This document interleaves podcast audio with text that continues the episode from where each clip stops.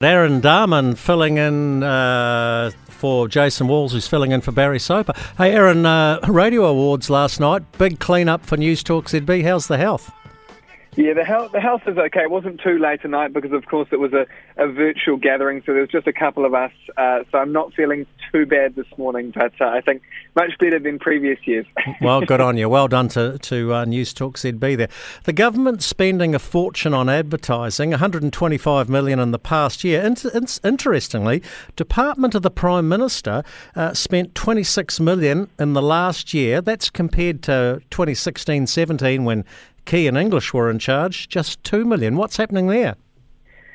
Yeah, big spends in advertising, and it's kind of that case of, well, if you think you're seeing more government advertising around, particularly in the last couple of years, then you're right, and there's more money being spent on it. I mean, this was revealed this morning by my colleague uh, Jason Walls, and look, it's one of those cases, I think, where you have to put it down in large part to COVID 19. There's been a raft of, of ads. You know, we've seen them on TV, on radio, and print, uh, both during the lockdowns, but also trying to get people vaccinated, boosted, masked up. And I think that's probably where a lot of the cost will go to.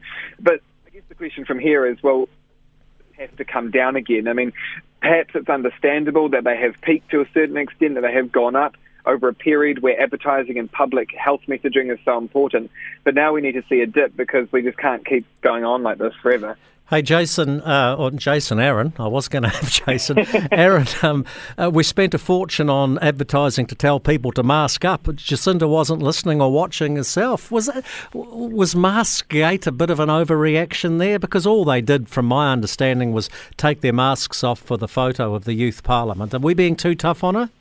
Uh, I, I actually think we are. I think it is a bit of a storm in a teacup. I think actually one of, I guess, the biggest faux pas or the biggest um, problem that she that she encountered with all this was that she posted the photo without a mask on Instagram, uh, and, and, I think I think that then blew everything out of proportion because people saw that she was sta- uh, standing there with those 120 youth MPs uh, without a mask. Now, my understanding is they had masks on. They were asked by the photographer to take the mask off for one photo, and then they put the mask back on.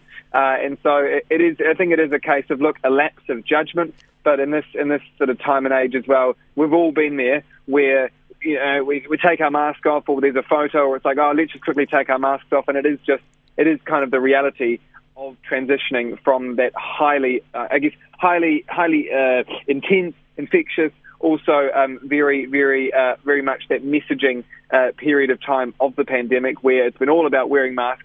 I must say, though, there is an element of hypocrisy because she's been saying we're not moving in any form uh, when it comes to those traffic light systems, uh, when it comes to those alert levels of any of any. So we're not going to lockdown, we're not going to red, uh, but we do need to keep our masks on.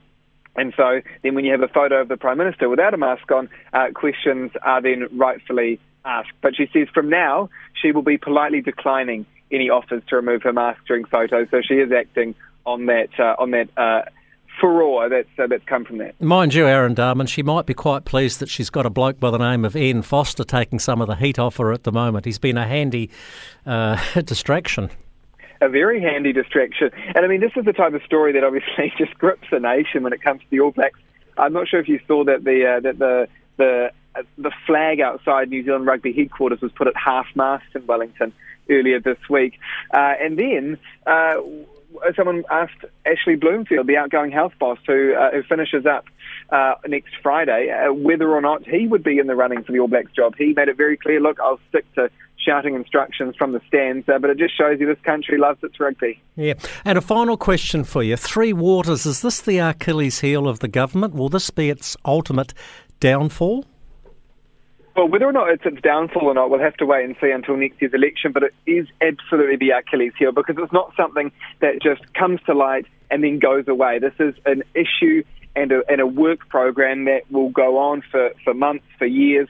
Uh, and, and of course, we know mayors across the country, some mayors are effectively putting their jobs on the line, either for or against Three Waters, come this uh, the, the, local general elections in October. And whether or not the public uh, in that region are on board with that, we'll have to wait and see. But this government has come under so much pressure, so much heat with Three Waters.